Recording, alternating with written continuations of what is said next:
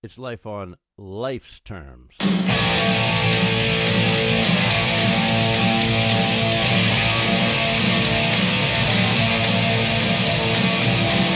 don't you turn around and look at me?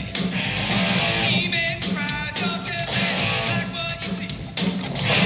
I'm trying to tell you something. subscribe to our podcast at um, lolterms.com or you can search us on iTunes Google and Play. Google Play. Uh, if you need help with anything, you can message us, message us uh, personally or through the group page, Or the and Facebook group page, yeah. which is uh, Life on Life's Terms podcast. podcast in capitals. Yep, and uh, we got an event coming up where we're going to do a live podcast from on a Sunday at the Revelations Recoveries Awards ceremony, Yes, that's uh, the twenty third 23rd, Sunday 23rd. at the uh, in Abington at the Polish Club. Yes, the Polish Club. Um, they do have tickets. There is plenty of links on our page. It's for a good cause. Uh, it's Derek Quirk, uh, and he's recognizing some influential people in recovery and in the treatment field, and it's going to be a good time. Good time. So tonight we have uh, Bobby, and he's going to share his experience, strength, and hope with us. So Yeah, and Bo- Bobby has uh, rebuilt uh, our our website for us. He's uh, he's the man, pretty much, and uh, he was exactly what we needed. yeah, because we didn't know shit. well, we, we, we figured out a little bit, but we got it to work, but Yeah. I mean, you guys did a great job building all this by yourself. you yeah, know? we, we we're figuring it out here and there, but we needed somebody who really knew. And, Yeah. uh, Bobby came through in a big way. sometimes quickly, sometimes slowly. Yeah, they will materialize. Very happy to have him on the program today. Yeah, thank you guys for Yeah, thanks me. for stepping up. Um, yeah, That's another thing too. If anyone wants to be on this, please message us. Hit us up. Um, we, we're always looking for people, and honestly, you don't have to be in recovery. If if addiction has affected your life, we want to hear from you because we want people Mothers, to be able. Yeah, we want people to be able to identify. wives. You know, yeah, I, I, I want I want police officers on here. I want firemen on here. I want first responders, people that are dealing with us all the time. And I think I got some leads on that too. Oh yeah, Yeah. nice. Awesome. All right. Thank you guys. Thank you for having me. Uh, so, like they said, my name is Bobby Wall, and I'm a drug addict in recovery. Um, you know, I'm, I'm grateful to be alive and, and sober today. Um, for a long time, I didn't think I'd be sitting on in front of anybody, telling anybody how I recovered from a hopeless state of mind and body. Right, and that's some people get thrown off by when they hear someone say recovered. Oh yeah, yeah, um, that's true. Yeah, that's a big It, and sticking and point. what it is when, when they say that they're not being arrogant, they're not being cocky. Not what they're saying is they've recovered from the hopeless state of mind and body, yeah, right? and and they've fixed the spiritual malady which we all have that leads us into our addiction. Yeah, I forget how many times in the AA Big Book it uses the word recovered. Fifty four. Thank you. you were ready. I don't know. I felt like we planned that. Recovering, um, uh, I think three times. Yeah, you know, and it tells us when we're halfway through our amends process. Yeah. You know, so um, that's that's the program that I choose to use is Alcoholics Anonymous, and it's done absolute wonders for me. Yes. Um, and it has for a very long time and for millions of people. Yeah, I don't care what anonymous program you use. Right. If you suffer from what I suffer from, and you find that once you start using, you can't stop. And once you make a decision to stay stop, I mean to stop, you can't stay stopped. Then try an anonymous program with the twelve steps because you probably suffer from what I suffer from. Right. You know. And this actually, um, I have a guest that's going to be coming on. He is associated with uh, Family Restored, and he takes non addicted people through the 12 steps. Wow. So- Yeah, like a celebrate recovery Yes. type thing. Yes. Yeah, That's it's a program. It's a design for living. Yes. You know? And dude, if the world went through the 12 steps, what? That would be insane. What a world we live in. Yes. You know. We wouldn't have any of these problems like, yes, I'm rocking Nike and I don't care. yeah, just do it. Just do it. You know, just do it, even It's- if it means sacrificing something. Yeah, because it says in the literature like al- alcohol is but a symptom. You know, Yep. so there's an underlying problem that a majority, I believe, of the world has, which is that spiritual malady. Yep. That you know, I'm just a little different than than most people. You know, I didn't understand. I used to raise my hand at meetings and say I'm an alcoholic and a drug addict, but I never understood what that meant. Right. You know what I mean? Right. No one ever broke Stupid it down. and dumb. Yeah, nobody. Yeah, yeah, yeah. nobody nobody broke it down to me saying like hey my name is bobby i'm an alcoholic and drug addict or hey i'm bobby and alcohol is a symptom and drugs are a symptom of the underlying spiritual malady and the mental obsession nobody told me that right, right. Right. you know so i was trying Yeah. to fix this problem without ever understanding it Yeah, let me. Yeah. I'm, I'm just gonna fucking stop doing drugs and stop drinking, and I'm gonna be fine. yeah Right. No, no, that's No. not how it works for the hopeless variety. No. the real deal. Right. yeah Exactly. you're you're i was worse off stop to stop using without implementing a solution than if i was just to continue to use drugs Right, because for us, that is our solution. Our drugs and our alcohol is our solution to life. That's how we're able to cope. That's a co- it's a coping mechanism. As screwed up as we do cope, that's that's what we need. That's what we use to get we through. used to have it. It used to be a coping mechanism when it was in the beginning. You know, you used to you used to um, take a drink, and then you were able to talk to the girls at the party, right, and that was a coping mechanism. right, And then uh, you know, or you you fucking take a, a, a shot or something, or you, or you fucking do some dope, and you can go to work.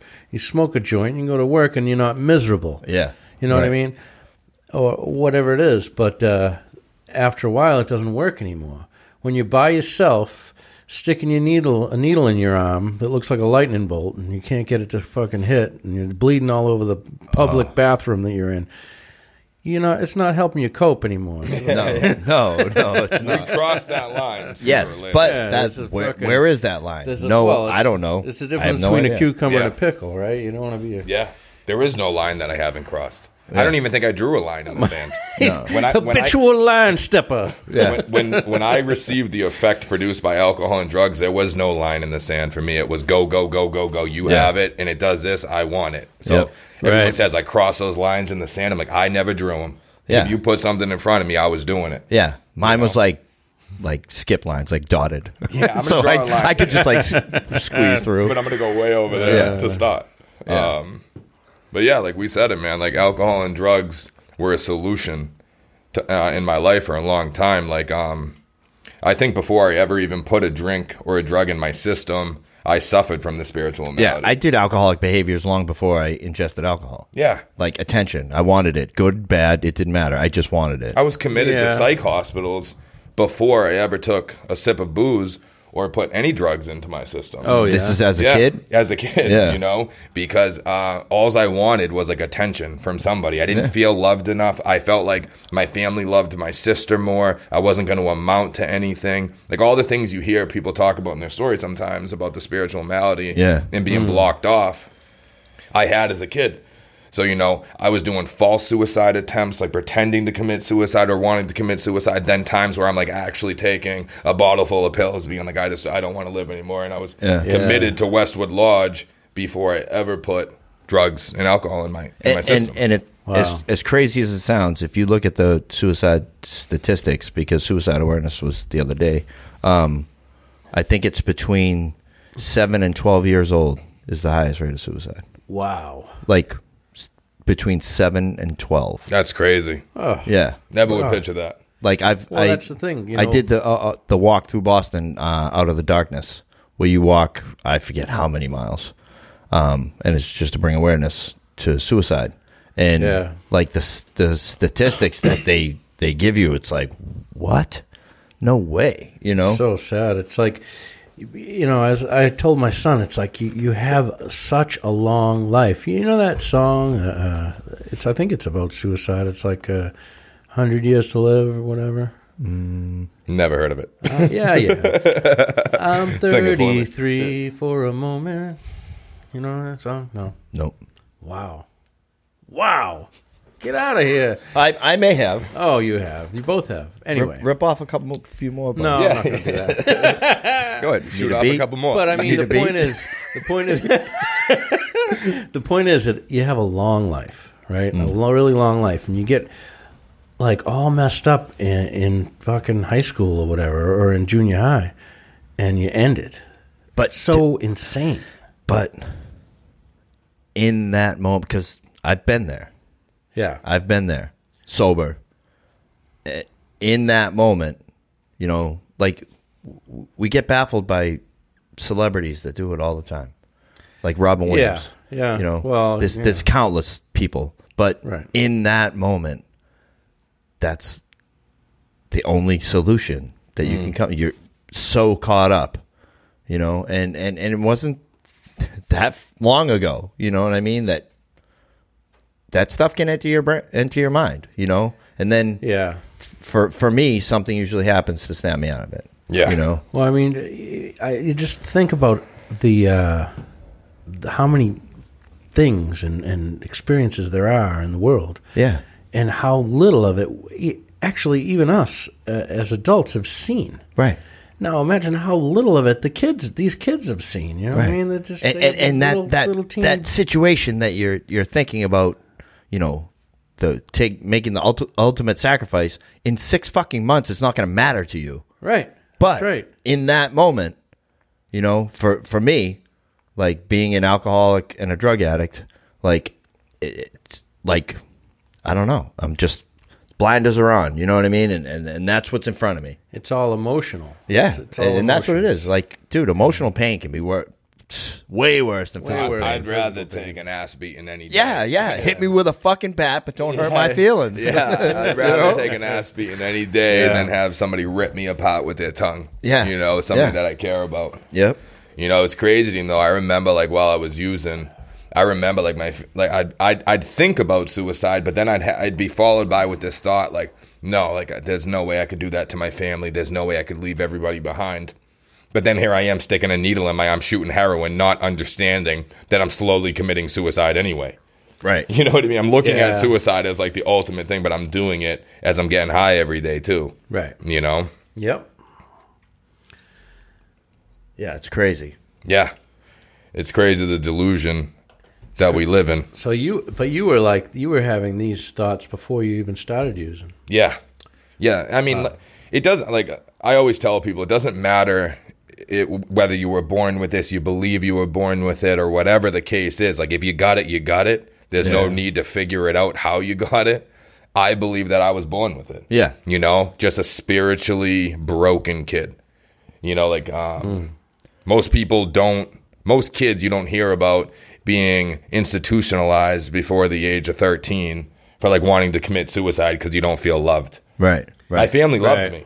You know what I mean? They did the best that they could. Um, but that restless, irritable, and discontent feeling inside of me that they talk about in the book was alive and on fire inside. right. Of me. And and that, but all that stuff was a delusion in your mind too. Oh, yeah. It's like None of it was you- true. You know, your parents were loving you and and and taking care of you, but it it, it it's all perception.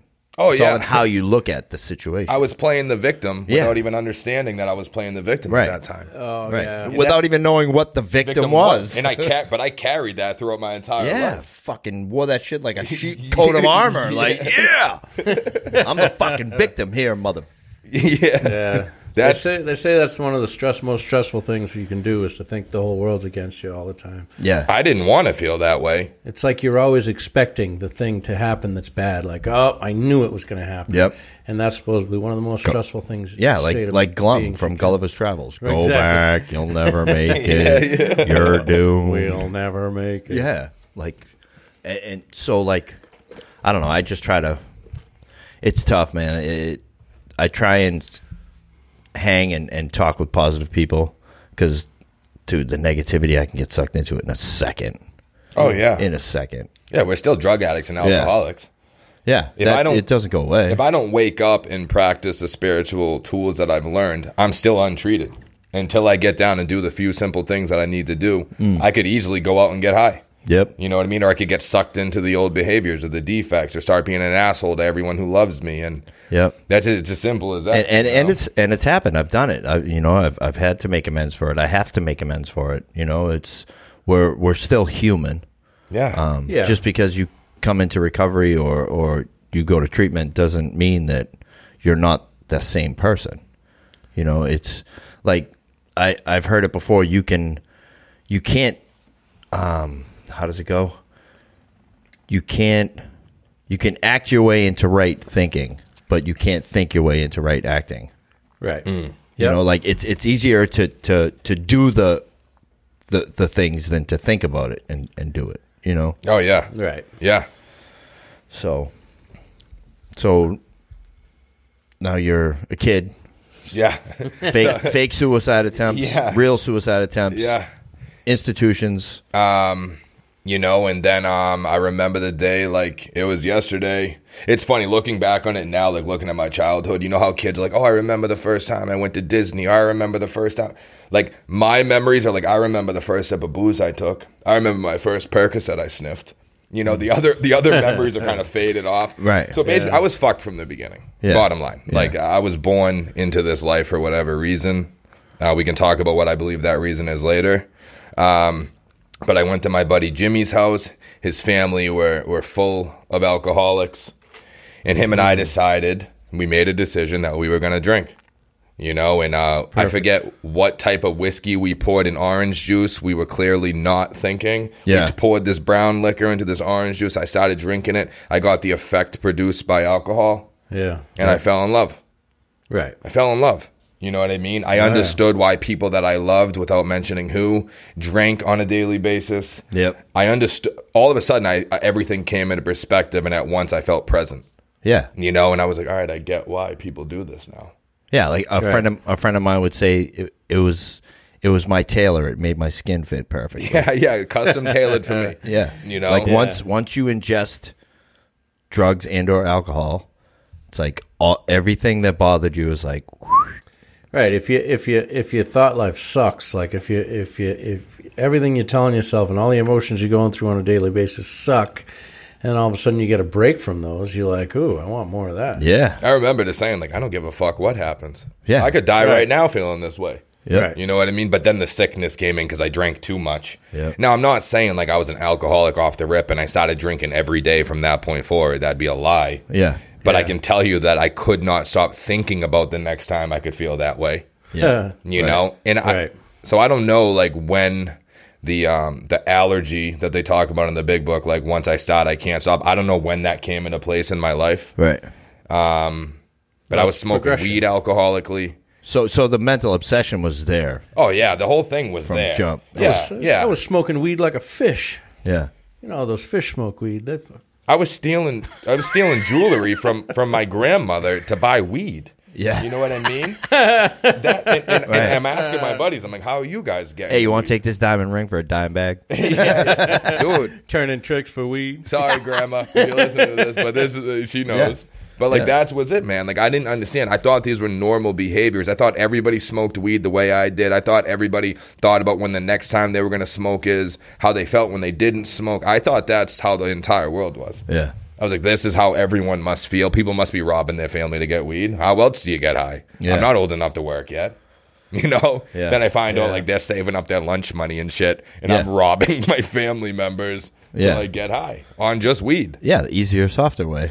Because like I remember I used to, when I first entered in the program, I'd hear that people were in AA or NA for just smoking weed, and I used to laugh Yeah, oh, until Oh, I, until I understood what the problem was. You know, until I understood that I had an Right. allergy to drugs and alcohol, and once I start, I cannot stop. In Yep. that, it doesn't matter what the substance is. That's right. know? If you have a problem with eating ice cream and you can't stop eating ice cream, it doesn't matter what flavor you're eating. It's all ice cream. yeah, Yeah, Right, you know yeah. what I mean? exactly. Like it's a, food, gambling, women. Like you can be addicted to a lot of shit. Alcohol, oh, yeah. weed, heroin, coke, meth, whatever it is. It's all different flavors of getting out of you, out of yourself, and out Yeah. of your feelings and out of your emotions. Yeah. it came out in all different behaviors. You know, as I got older and things started to progress, it started to be and like women and clothing and, and materialistic things that Yep. I'm getting clothing and, and all these materialistic things I'm buying them, I feel good, then I sell them to get high. And like, I, just, I could never oh, fill Oh, that, that spiritual void inside me is, is It's a- not fillable. It's a god-sized hole, Yeah. and you're f- trying to fill it with everything but Yeah, exactly. I didn't know that God was the Right. answer. Right. You know? or I- your higher power, or whatever. Yeah, whatever, you it choose is. to believe. Yeah, yeah. I know a lot of people who still don't even know what their God is, and they have ten plus years. So Right, right. You know? and and, and like for me, keep it simple. It's the fucking guy floating around on the cloud with the mandals, the robe, and the big white beard. It's just simple. Yeah, I yeah. look up. That's what I see. You know, other people it's the universe. Other people it's Mother Earth, Mother Nature. Like That's know- like, that's like the coolest thing about this. It's Right, Like it doesn't right. matter what you believe in as your higher power because you put ten people in a room who all have ten plus years sober. You ask them what their higher powers are. Most of the time, they're all going to be different. Right. And guess Well, what? They all the stay thing. sober. There's Right. always going to be all sorts of argument and controversy, and uh, you know, There's just no stay point. away from that. There's no point Yeah. in arguing over what it is. No. just whatever works. and and and it could change over time. Yeah. You know, it's it's ever changing. So yeah, it's a it's a it's a spiritual growth program. Yep. You know what I mean? It you ever look them. into simulation theory? No. Oh, it's cool. Anyway, go on. Let's- I'm not sure what that is. We can look at it. Yeah. So yeah, so that's basically how how my childhood was. Um, you know, so I got the first sip of alcohol. It did everything that it needed to do for me. I loved the effect produced, and um, like I said, it wasn't like off and running right away, but obviously progression starts to take place, right? Yeah. And then, like I said, I'm smoking weed, stealing from my family just to smoke weed. And then, like Xanax gets introduced, like so benzos get introduced. Um, Mind erasers. yeah, yeah. And then, like as time goes on, like I like I said in the beginning of this, like the lines in the sand, I didn't draw any. You know, I wanted whatever could make me feel that way that that first sip of booze gave me, but more. So, like Yeah. anything I saw people doing that I knew was getting them outside of themselves, I was all for it. I wanted whatever Right. you had. Yeah, the, and, the and, lines like, were there. You just didn't even pay And- any attention to them. you know, I like, didn't draw them. like- Somebody else did. Somebody else yeah. did. So so what you we realize that this is a disease of progression. Yeah. and that's you know mine progressed from I think it was weed first. Like honestly, way back, I remember like five six years old, sipping one of my dad's beers and feeling the effect of it. Mm. I remember my oh, really? living room. I remember the lighting. I remember wearing fucking Dr. Denton feety pajamas. Like, I seriously, like, Yeah. I can remember that. Hmm. And it was like, I went, I got my dad a beer, and he wasn't a big drinker at all. I cracked it open, and it was a pull tab. Motherfuckers don't even know what that is. You could definitely slice your hand off with it. Pulled it off, sipped it, and was like chugging it. And dad grabbed it, and but I remember not long after that that feeling. And then yeah. here we are seven, eight years later, and then I, you know, go downstairs to my buddy's basement and we skip school. And he's like, Hey, you want to smoke some weed? And I'm like, Okay. And we smoked weed, learned how to um, play chess and listen to Pink Floyd The Wall on a reel to reel. on a real on a reel to reel, like a tape that you had to thread through the machine and put it on the other reel. You are old. And No. but it was I've never seen one and then those, to be every I used to- I used to and own then one. every time we skipped school, we smoked weed. Mm. We fishbowled the Opel that his dad had parked in the back, which looks like a little tiny Corvette. Opel. And then he, he had a boat, and we would go on the boat. that. Yeah, We we- fishbowl everything. the boat the boat would be closed The up for the was my winter. fishbowl. Yeah, we fishbowled a fishbowl. yeah, and then it was and then it was acid, and then it was booze, and and then it was crystal meth, and then it was heroin, and then fucking anything else you could throw in the mix. Yeah. You Doesn't even matter I was what it is. addicted to more. Yeah. Yeah. Yeah. That's all it is, man. Like it didn't like there was no stopping for me. You know, so like I said, it went weed, then it went to benzos, and then I was doing everything. Like I was section thirty five before on triple C's, believe it or not. Like you know triple C's, like the the cold and cough pills. Oh yeah, yeah. Yeah, I took so many of those, and I was like calling my mom, telling her I was gonna kill myself, and I was gonna jump out of the hotel I was staying in, and I was only Oh, one yeah, floor wow. up. so like, I got, I got the sick. motel. Yeah, she was like, Jump out of You would have landed in the shrub She and was been like- fine. you can jump. That's okay. Like you're gonna be okay whether you jump or not. he, he jumps and like he falls and the ground's right there. Like, I mean, at, thi- at this point in time, like I was doing some Xanax and stuff too, but Yeah. mostly it was like just alcoholically smoking and drinking Xanax, Mm. um, and then triple C's for whatever reason. My buddy's like, "Hey, just steal a bunch of these."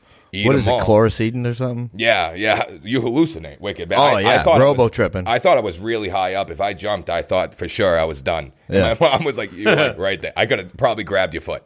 You know, and uh, so she, she has me go down to the uh, the gas station. This was in Plymouth. She's like, "Hey, come meet me down at the gas station. I'll get you a pack of cigarettes."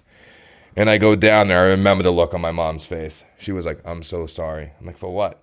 And then woo, gets surrounded by cops. So ah. she was already at the courthouse prior to all this because I was already Yeah. running like out Yeah. of my mind on this stuff. Yep. And gets me section 35. And believe it or not, Bridgewater was my first ever detox. Right? Never Is went this to the old place, the new place? Bridgewater. So so, yeah, is the- well, you're talking about Is there a new place. one, the, Bridgewater? the now? Bridgewater I went to was In inside the state prison. That's where I was. Yeah. That's where I was. yeah. I'm So you had years old. you had one one area, and then you had the Wild Wild West across the street. Yeah, yeah. So you went in like the Bat Cave. You they took all your shit, put it in a brown paper bag, put it on a shelf, and they sent you upstairs Were to in where the, the, place bubble with, is. with Bravo Delta? Yeah, yeah, yeah. All right, No, And- were in the, he was in the boot camp part. yes. Yeah, the, So where there, the there was an older part. oh, I don't. I've never exist seen anymore. Yeah, that. the building you were in like, went like that, like a plus. That like the rooms went out that way, and then Yeah, like, and in there the middle. bunks, Yes. and then Yeah. there was a, a fence on the yard. that and was then the on one other side of the after I fence- was in there. Yeah, the other side of the st- fence was a state prison. I went to both. I of was those. inside that when September 11th happened. Oh, okay. Oh no so kidding. uh, everybody remembers where they were. That's where I was. inside Bridgewater. Oh man. Yeah. and first section, do you want jail or detox? detox. Okay, you're going to Bridgewater. Yeah. Inside state prison, section 35, myself out of Quincy Court, had no idea what it was. Section 35, long before it was a thing.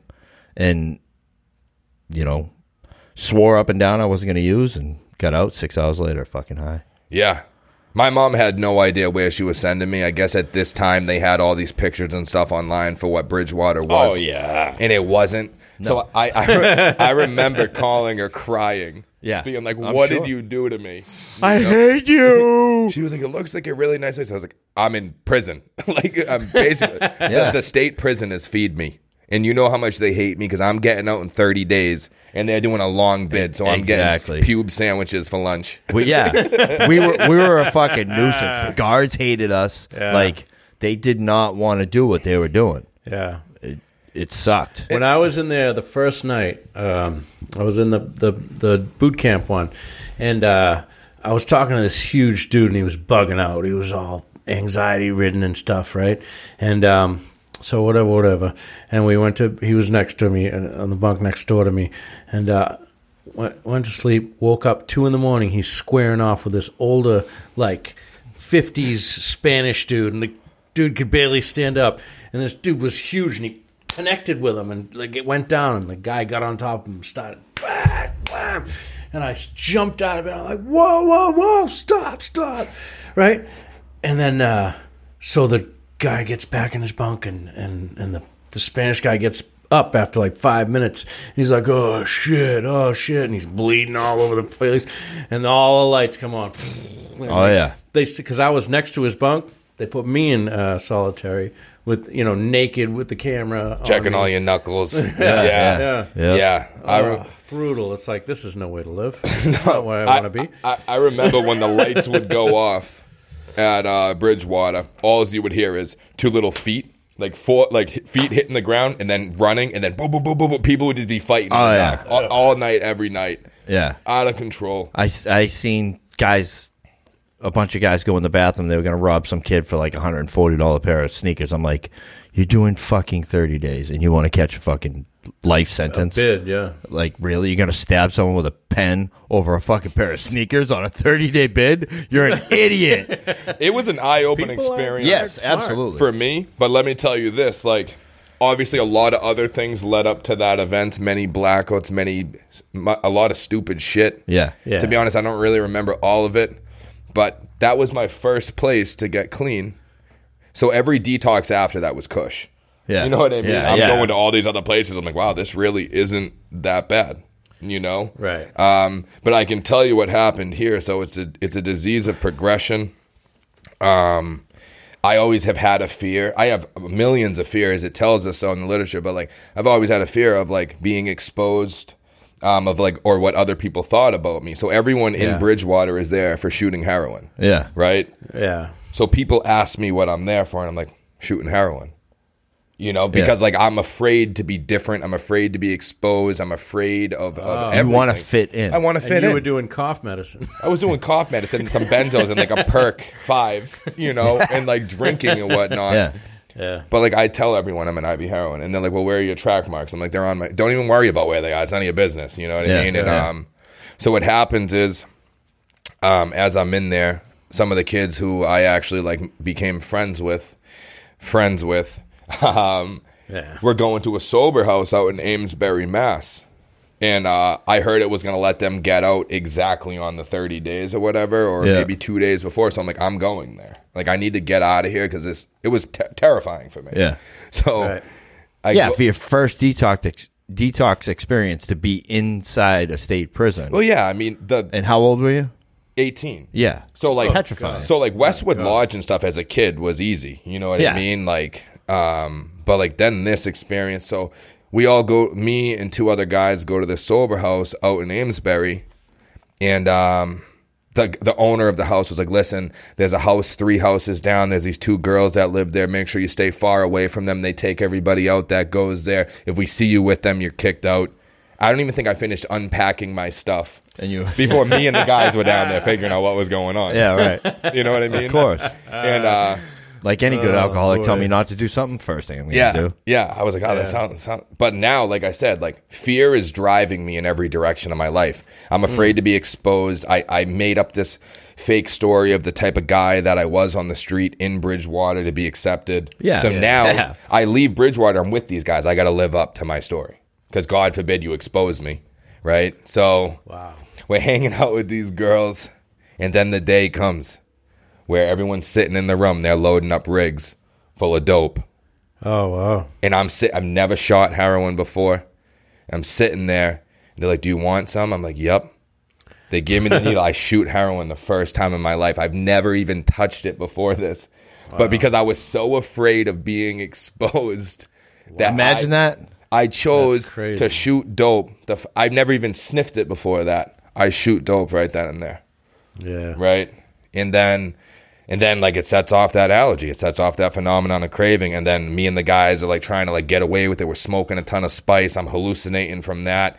Of course, like what happens is like I get kicked out of the house, obviously. Yeah. You know, and then now I stuck a needle in my arm, so there's no going back to mm. Yeah, anything that's else. that's a whole fucking addiction in itself. Yeah. The- Oh yeah. the- You'd be, the you know, you wouldn't think so, but it is. Yeah, I was shooting anything that I could. Like for a while, I was kind of shots. I was afraid to shoot dope after that because I saw what it did. So I'm like, I'm gonna just shoot perk thirties. You know what I mean? And like that, that was my thing. Most people sniff them. Like I, you can shoot them, so I'm like, I'm gonna shoot them. They're cleaner. Cold shake them. You know they're what I cleaner. mean? They're so much dirtier. Uh, well, They got all that that stuff from the pill that makes it into a pill.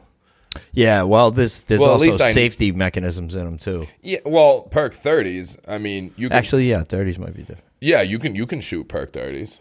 You got to shake them, cold shake them. No, I just No, you got to cook them. Oh, you cook them? I don't. I don't know. You don't cook. No? them. I just crush them down on the spoon, put water in it, mix it up, and then draw it out through a cotton, just like you would. And I did that for Really? years, man. For Yeah, years. that's that's well. They they I think they used to call that cold shaking it. You would crush it and and and shake it up in the Yeah, yeah, you could do that in the back of the works. Yeah yeah, I never did it It that would way. it would dissolve. I don't know about thirties, but back in the day, yeah, you could do dilaudid. You could do all kinds of shit. Cold shake it. You just put it in the back with the water. right. Boom. You didn't need a yeah, cotton, I was nothing. doing that with crystal meth later on in life. Oh, yeah, that's how yeah. I would sh- I would shake meth that way. But like, yeah, perk thirties, man. if anyone's gross. listening to this and you didn't know you could shoot perk thirties, I'm sorry. like, I'm not saying Yeah. to go try this, but yeah, that's how I did it. And um, I knew a lot of people that were doing it that way. And like, you already know the story. Like, perks get expensive, and Yep. then you get offered heroin. And then- Basic economics for me, dude. Yeah. I couldn't afford OCs. I did heroin. Yeah. Yeah. Right. So I'm 26. So like OCs, I've never, I've never did OCs had already come and gone. Yeah, I never did an 80 before. Yeah. You know what I mean? I might have seen one once or twice, but Yep. by that that time there were already the OPs, and my buddy's like, you can't shoot them. You can't like. You, Yeah, they turn into gel. Or yeah. whatever. So so I was done with Yeah. all that. You know what I mean? So obviously the progression, and then I get involved in the heroin, and um, like my life wasn't unmanageable always. You know what I mean? I was able to sometimes I was able to get good jobs and hold good jobs, but like as anything else, like I build up this empire, and then it comes crashing down due to a series of events. You know, and um, yeah. but yeah, like it it didn't turn completely unmanageable right away. You know, for a while, like heroin did everything for me. I needed it to. It gave me energy. I could work. I feel like I could work my job and yours. If Yeah, you- oh, yeah. yeah. I was a- Yeah. an animal. Yeah. You know, when it was heroin. You Yeah, know? we we had um we had our friend on and she did OCs and like she would do an OC and it would give her energy, and sh- so she would do an OC and clean the house and she'd call it an OxyClean. And then they come out, and then they come out with OxyClean. OxyClean. yeah, Yeah, but like it did everything that it needed to do for me. You know, like obviously I wasn't able to live a good life forever on it. No, you know what yeah. I mean? Yeah, you can. You know, if you're an addict, you can manage for an amount of Shorter time. in shorter periods Yes, of time. uh, Oh, every as life just goes on, keeps getting shorter. your Yes. runs your runs turn into walks. You know, like Oh I, yeah, I don't go no on like anymore. like maybe a step. yeah, yeah, you know, like damn, I, I got one night out of that. I'm already Dude. fucking in treatment. my last runs out there, um, they were like sporadic, but like a week at a time into detox, leaving detox AMA, getting high for a week or three days, going into detox, Jumping out of vans. Yeah, yeah, yeah. That's a real story. And uh but yeah. So like this this as you know like uh th- this isn't my first time through the 12 steps. Um I put together almost 2 years the first go around through the 12 steps had an amazing experience through Brady's place. Um but I lost touch of the daily reprieve part. Yeah, you you you stop doing what you do, you no longer get those results. Yeah, those those it's very simple. You stop going to the gym, you your muscles shrink. Yeah. You stop doing the work, your spirituality shrinks. Yeah. Right. Non-existent. Yeah, You know? it's it's not rocket science. No, but but what happened is well, like I made everything else more important. All the gifts that God and Yeah. sobriety gave me back became greater than God. Yeah, And then I slowly started to push that away. I pushed spirituality away. Um, I'm no longer increasing any spiritual life. I'm detached from the program. self will run riot. Yeah, and then I don't even remember what step one means. right. You know what I mean? And then before Yeah. you know it, I fall into this delusion that I can drink like a normal person. It says in the book, the great obsession is that one day I can drink like a normal person. And I was hit with that because it says if I'm not working on my spiritual being, I'm gonna I can get hit with the obsession. Yep. And my If you're not growing, you're going. yeah, my boss handed me a, he handed he tried to hand me a beer every Friday before that, but I was spiritually fit to, to for the most part, so I was easily able to say no. Then that Friday came where I was like restless, irritable, discontent, no longer working any program, detached. Handed me a beer and I just drank it. Right. You know, all the time that I just earned. I mean, I've had countless detox attempts trying to get sober. I can't even. I don't. Even, I can't even tell you how many. How like how many. You know, Yeah. I've been to Oregon, Las Vegas, New Hampshire, Rhode Island, like everywhere trying to get sober. Travel the country going to detox. I did. I used my Blue Cross man. as like uh, a vacation. You know what I mean? I'm like, where am I going to go on vacation right now? All right, Oregon to detox. Yeah. You know, And, um, Passages, Malibu. it was, cr- but I was honestly like, I made sincere decisions to stop. Right, made, right. like, yeah, I'm I'm sure that when you were making these choices, like you wanted to not do what you were doing. Oh yeah, I meant it with everything in me. I'm gonna Yeah. I'm gonna get sto- sober and stay sober. And then like this is like I give this an example when I speak at commitments of like how the allergy is. Like once I start, I can't stop. So like I go out to Oregon. My son's already born. Like all this stuff's going on in my life. I go out to Oregon. I'm supposed to be there for 30 days, right? Halfway through the, tr- I, so I make a sincere desire to stop. I go to Oregon. Couple days into it, I get hit with the obsession that I can drink and at the bottom of the hill there's a there's a little liquor store and like a convenience store so i'm like i'm gonna sneak out of the window i'm gonna run to the bottom of the hill and i'm gonna get one nip i'm gonna steal the nip and i'm gonna drink this one nip and no one's gonna And know then go back to detox. so so that all worked right so i i somehow made it down- Brilliant. I made it down to the store. I grabbed the nip. I drank the nip. I went back into treatment. And then I didn't even come home for like, I, th- I think it was like a year or more. You know what I mean? I'm supposed to be coming home in 30 days, but then now all of a sudden I'm shooting crystal meth. I'm doing all this crazy shit out in Oh, Oregon. I met, yeah, yeah, like- you're, you're a fucking street kid, basically. yeah, right? yeah, Yeah, like, yeah, yeah. but like that's like once I start, like, I will make the supreme sacrifice, you know, than rather fight because it sets off that allergy inside of me. Like I Yeah. can't stop. I can't go home now. There's more stuff to be done. Yeah, that that power of choice is gone, and it was gone long before you got to fucking Oregon. Yeah, I mean it. Yeah, that. Well, I went to Las Vegas first, and then Oregon. It doesn't matter. The city of sin to get sober. Yeah. To get sober. Worst decision of my life, man. I went there. You go in. You can go in and fucking hold a quarter in your hand in front of a slot and get free booze. Yeah, Like, yeah, fucking- you know what I mean? Like, yeah, I'm playing. Sure. In their treatment center, they allowed you to leave. You could AMA up to three times before they kicked you out, right? Wow. And I used them like three days in rapid succession. you know, like I'd leave, I'd leave, I'd come back, I'd leave, I'd come back, and then like I, that's where I was introduced to crystal meth, like the whole new drug of choice or no choice for me. Yeah. And uh, I, mine, my meth experience was before heroin. oh, I don't even California. like. I don't like to even discuss I the know. meth psychosis. Oh, dude. Uh, it's insane. It's fucking bananas. bananas. Like pterodactyls, like you name it, I've seen it. Yeah, Like out of control. I, w- I was out by Edwards Air Force Base where the stealth fighter and stealth bomber were first being tested, and I'm like, they're fucking following me. you know, like Yeah. like legit It Johnny Depp fucking Yeah. you know, like yeah, crazy. yeah, yeah. Dude, driving down these desert roads, Joshua trees, actual roadrunner birds, like the reflectors on the road look like fucking I was uh Han Solo in the fucking Millennium Falcon. Woo! And I'm just like, what the Dude, fuck? I would call the uh. cops because I was so paranoid. The cops would show up, and I would call the cops on the cops because I didn't think they were real cops. and then, I, and then I'm having them yell back and forth. I'm like, Brilliant. "Hey, there's someone at my door." They're like, "Yeah, it's the police. You called." I'm like, It's us. I'm like, "What's his badge number?" And they'd give me the badge number. on the phone. I'm like, "What's your badge number?" and like verify it with the cop. Oh my Wow. Like out of my mind. But Yeah, like, dude. Crazy. So yeah, so how I ended up in Oregon though is really I used in treatment in Vegas. I met Uh, this love of my stuff. life there. And then she was living in Oregon. So I went to treatment in Oregon, but I didn't have the idea I was going to go stay with her. But I picked up that one time, and then I ended up moving in with her out in Oregon and shooting meth for like a year and a half, almost two years.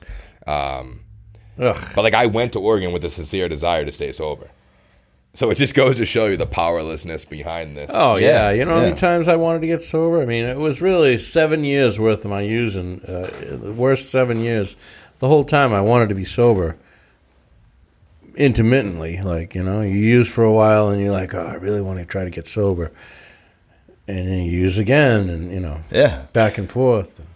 I never wanted to get sober when I was sick. I'd get high and I'd be like, I want to get sober. You know what I mean? When I was dope sick, though, I'm like, Oh, I'm, not, really? I'm not getting sober. Like, I need to get high. And, and then I'd get Oh, high and yeah, I'd be like, I hate this life. I don't want to do this anymore. Right. I'm going to get sober. Then I'd get sick. It was that vicious cycle. Yeah. Yeah. When I'm dope sick, I'm getting high. I'm not going to treatment. When I'm high, I want to go to treatment, but I can't stop getting high. And then I'm sick and I'm like, I got to get high. I was just Yeah. stuck in that for years and years and years of my life.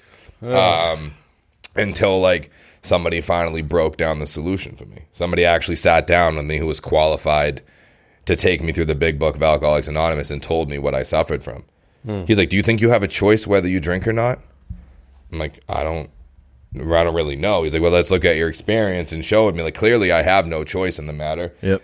I'm willingly Right. sectioning myself, and when I get out of the section, I can't stop getting high. Like if you're section 35 in yourself willingly, you have a desire to stay sober. But Right. why can't I stop getting high? You know, and he asked me the question. He's like, he's like, the drink and the That's drug you take isn't the problem. Those are harmless until you put them in you. And he explained to me that it's not the first drink or drug; it's the thought that brings me to the thinker, uh, the drink or drug. That's the main problem. He explained how it centers in my mind, but it comes from the spiritual malady. So he hit me with all this bad news at first. That like he's like, so like once you start using, you can't stop. Once you make an honest desire to stay to stop, you cannot stay stopped. Like you write that up on a chalkboard. Once I start, I can't stop. Once I stop, I can't stay stopped. That equals you're fucked.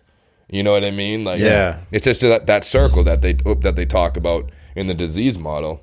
Right. And um, but then he let me know like there was a solution to it, and he was sitting right across from me. He qualified himself. I knew the type of the type of drug addict he was. And I was like, all right, this guy has something I want. Yeah. you know what I mean. And um, and that's when he like introduced me to the big book of Alcoholics Anonymous and the twelve steps. You know, and like I said, my first go around through it, I almost made it to two years. I picked up maybe a week or so prior to my two years. Um, now I've been back around for about seven months, um, and had ha- have had a total different experience with the work. oh yeah. To- yeah, like uh, a better experience. Yeah, honest, honest and thorough this time. Yeah, I went Right. to I went to Green Mountain up in New Hampshire. Um, like you were saying earlier, like jumping out of the van. I jumped out of the van twice before I made it to Green Mountain. Green Mountain's a treatment facility. Yeah, and it was the one of the best decisions I've ever Also, made. a man. great coffee. Yeah. I thought that's where I was going. I know. I'm. What the? Fu- I got to fucking. What am I picking? Coffee beans? I've, well, I, I've been to the Salvation Army where they make you work. I'm like, what am I going to be fucking brewing coffee all day? Like, what am I going to Uh, do with you know, I, I find that coffee has a lot to do with recovery. I'm, I'm gonna roast. saying. I'm gonna roast coffee beans all day. saying. and That's gonna keep me sober. Yeah. I'm telling you that uh, you know since I've been sober, drink Yeah. a lot of coffee. yeah, yeah. I drink a lot of energy, anything. And then when you come into AA and you're making the coffee, you know, it's, coffee has a lot to do with being sober. I don't know. Yeah, You know what I mean? The grounds, you throw away the grounds, you, you know, you redo the pot. the coffee person's good very stuff, important. Oh, absolutely. Very important. If you make shitty coffee, you're not going to be a coffee person anymore.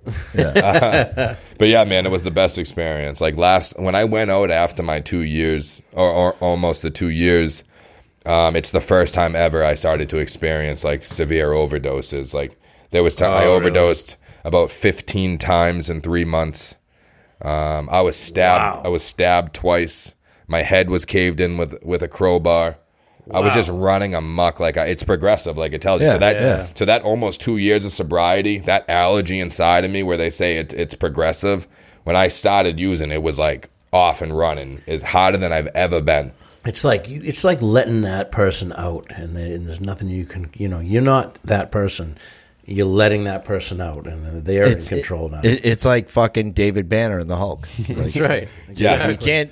Once he's Hulk, he can't fucking change back. Like No. you know, Dr. like and Mr. I say it all the time. Ad- addiction and and substance abuse is it's like having sex with a gorilla. It ain't over till the fucking gorilla says. so. yeah, That's it. Like yeah. either that or something else stops you. Handcuffs. They, Yeah. yeah, God, God showed up in my life and to stop me. Yeah, you know, yeah, um, me too.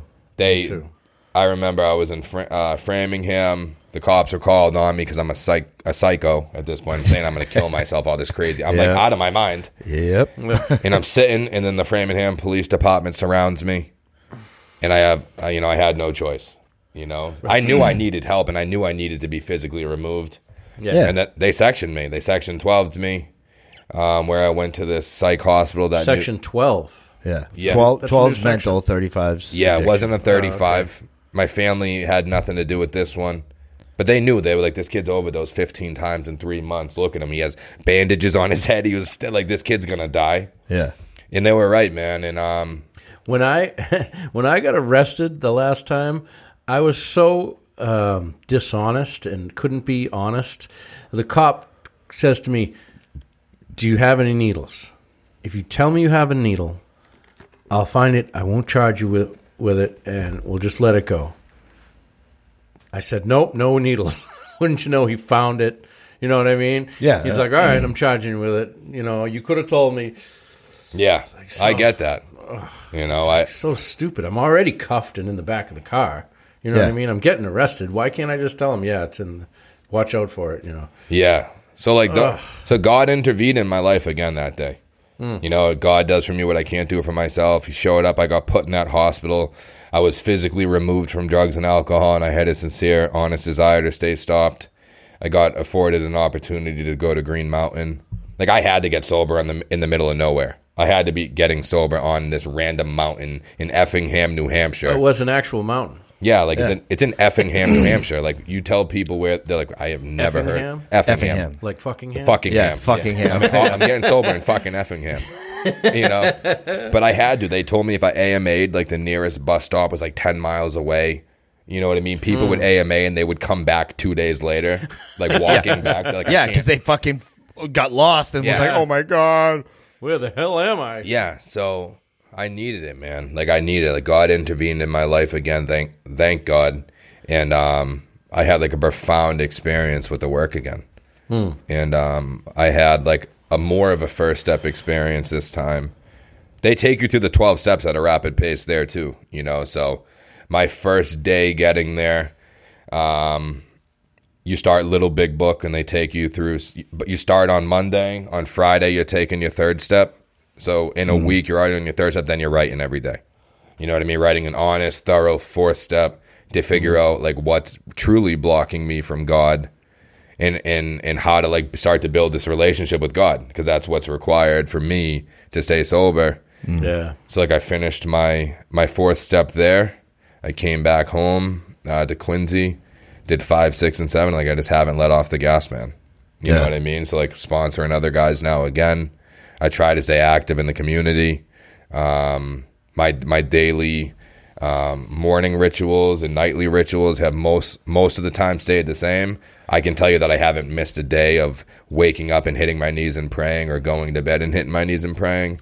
Right. But the other things, like waking up and meditating, it can be worked on. It can be improved. Yeah, absolutely. Yeah. It's all. It's just, it's just improvement, you know. And, Right. And um, it, it's a practice. Yeah, It's a practice. It's Yeah. something that you have to do continuously. yeah. And like now, I'm just chasing the spiritual side of this. You know, like I'm trying all different things. Like I'm going to be getting back involved with like missional community at church. But I'm also like going like the Buddhist route and checking out like Buddhist temples. Like it Yeah. says, like enlarge your spiritual life. I don't, I don't know what works for me. I've Yep. never been spiritual. It's actually I've always wanted to check that one out on over off of Water Street. oh, I know. Yeah, yeah, Like yeah. you, you, dude, you see legit monks walking around, and Yeah. it's open to the public on Saturdays for meditation. yeah, there's one in Raynham too. and and it's it's crazy. Like these dudes are just wearing these orange robes and they're walking around with their heads shaved and they're smiling like motherfuckers all the time. Yeah, You know? You know, I just it this time like the most important thing that stuck out to me was if I fail to enlarge my spiritual life, I'm doomed for failure. Yeah. Yes. So, so after this last debacle out there of getting high and dying a, a, ton of times, like I, I really am chasing it Yeah. this time. I'm not. I'm not like letting off the gas this time. So people are giving me suggestions suggestions of things to try. Try to. It doesn't matter what I like. I just it says I just need to enlarge it. yeah. It's a practice, like you dude. said. uh, there's so many different things that you can do. Yeah, and I'm trying them all. I don't know what works, so I'm going to try them all. like you I, I can't help but think like because like when i was out there getting high the the drugs weren't there weren't what they are today.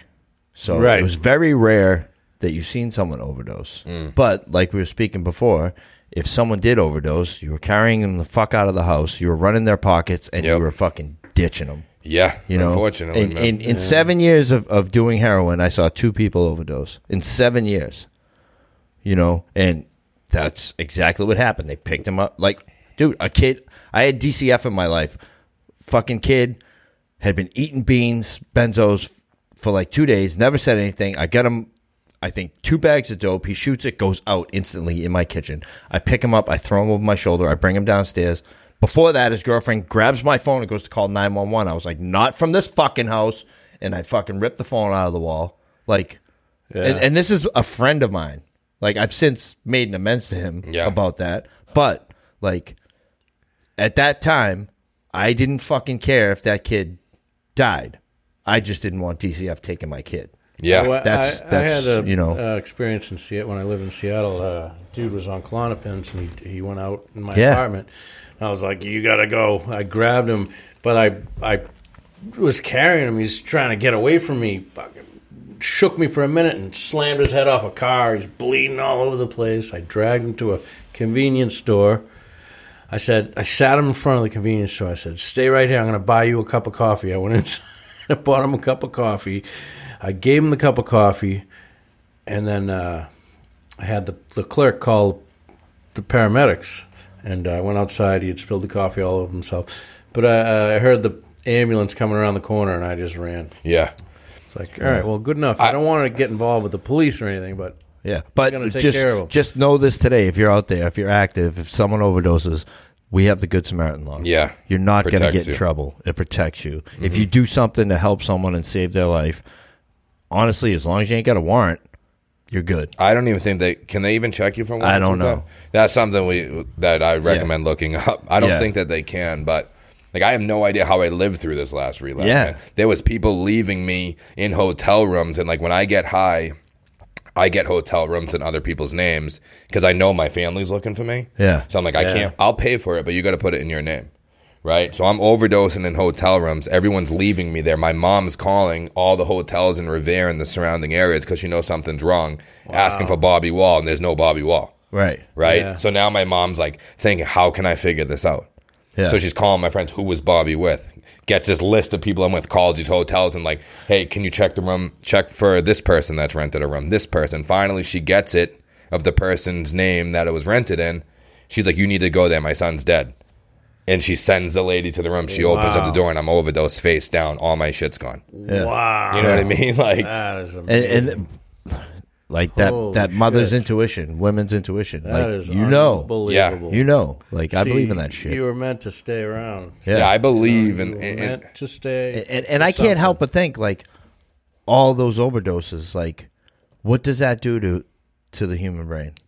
All those times that oxygen has been cut off. makes you really smart. yeah, well, you know, like it, it must take some time because you know I just started uh, therapy again this week, and Nice. it's fucking great, by the way. Um, and my therapist, he's a fucking rock star. He's like 54. He's got a big neck tattoo. fucking, he's badass, right? but this dude knows more about the fucking human brain than anyone I've ever fucking met in my life. Oh, and he like complete. Well, the reason why you do the, I, I'm like, what? Like, dude, like, he's like, some people think the whole science and spirituality thing don't go together. He's like, and, and he just like Goes threw it together out. very well. Yeah, he goes, Yeah. there are a lot of scientists out there that believe in spirituality. He goes, yeah. religion, another fucking story. Right. You know, but it was just the shit that he was telling me how we can. He was like, all right, all the shit that happens to us is is is primal. It's been ingrained in us for generations and generations. He, he's like, there's three things: eat, kill, fuck. Those are our basic instincts. We have to eat to survive. If we have to kill something to eat, we're going to do it, and we have to make babies. That's it. That's basic. But when you when you take drugs or heroin and you start doing that all the time versus eating, that becomes your primal instinct. Now your brain is trained to go after that fucking drug like it's food. Yeah. And and so I he's like, that. but the good news is you can retrain it. Neuroplasticity and this and that. Yeah, and I'm yeah. like, okay. Yep. All true You know? stuff. it's Good it's cool stuff. how, how they he says like that they believe in spirituality though, Yeah. because like that's what can produce a psychic change you mm-hmm. know Oh, yeah. so yeah it's cool even in the big book it says like they say we don't we're not really sure what to do with you we have seen some vital spiritual experiences Yeah. cure people of your type though Yeah. Right. you know Like how Doctor's opinion. how yeah, how one of the Yeah. co-founders ended up with Carl Jung, the only psychologist that believe in spirituality. yeah Yeah. you know, like it's it's it's fucking it's people crazy. still follow his advice oh you yeah, know? dude, I uh, his quotes are like fucking fire, all of them. I'm like, oh, that one's great. Post, you know what I mean? Awesome. All right. Well, we're just coming up on an hour here. Yeah, dude, that was I wanna- I want to wrap it up, Bobby. Uh, anything to anything to add to your story or finish it up? Or I mean, really, like um, we didn't get to get into too much of of the solution, yeah, but basically, like I said, halfway through and, and partially towards the end is like the only thing after countless times of trying to get sober, um, numerous attempts, trying all different methods, whether it was medical assisted or whatever the case is. Like the only thing that's ever worked and allowed me like a life that I enjoy to live. A good qual, my quality of life is good. Is like the twelve steps of Alcoholics Anonymous yeah, you know like that's that's Hmm. the bottom line so like if you find that once you pick up you cannot stop you can't choose whether you pick up or not and once you want to stop you can't stay stopped like check out alcoholics anonymous or any any nar- you know narcotics anonymous or yeah. an anonymous Just, program just look out. Yeah, twelve step program. yeah, twelve you know? step program. It doesn't matter what it is, um, but from like a hope, uh, hopeless, homeless street junkie like myself to like live like a good life, have my own business, to be able to actually manage uh, a sober house and to like be of use, you know, maximum use to other people in my life. Like it's a miracle. Yeah, just to be able to show up. Yeah. Yeah, just power I, I can show up. Like, like just just to be a dad. Yeah, dude. You know? there's there's so many things, man, that like weren't on my agenda. Like my kid when I was using drugs was a burden. Yeah. You know? Oh yeah. I remember I was like, I can't get high the way I want to. And I remember when my son's mom was moving out with him, I was crying, I was upset, but I remember in the back of my head being like, I can get high how I want Exactly, now. exactly. Yeah. My, uh, oh, a buddy of mine from like the, one of the first groups that I ever joined, he's like, you know, I was always like sleeves on a vest. I just wasn't there. and I was like, and at first I was like, oh, I get it. That is now." a good, that is a you good know, one. I just didn't want to be there. You know, Yeah, yeah. So uh, you guys can check out the programs that we have. It's bradysplace.org and lakeshorewakefield.com. Uh, those are the Nice. places I've went to after Green Mountain. Check out Green Mountain as well. yep. They have absolutely done everything to save my life. All right, power of example, Bobby. Appreciate you coming. Yeah, thank Yeah, you guys. man. I appreciate it. And uh, don't forget to subscribe on iTunes, Google Play. Play, Um, if you- LOLterms.com. yes, lolterms.com. Yeah, if you go to lolterms.com, there's a subscribe button on the front page, and then also uh, a link at the top you can click on to subscribe. Yep. We have a YouTube channel. We're on Instagram. Uh, what else? Facebook, Yeah, Facebook, Twitter.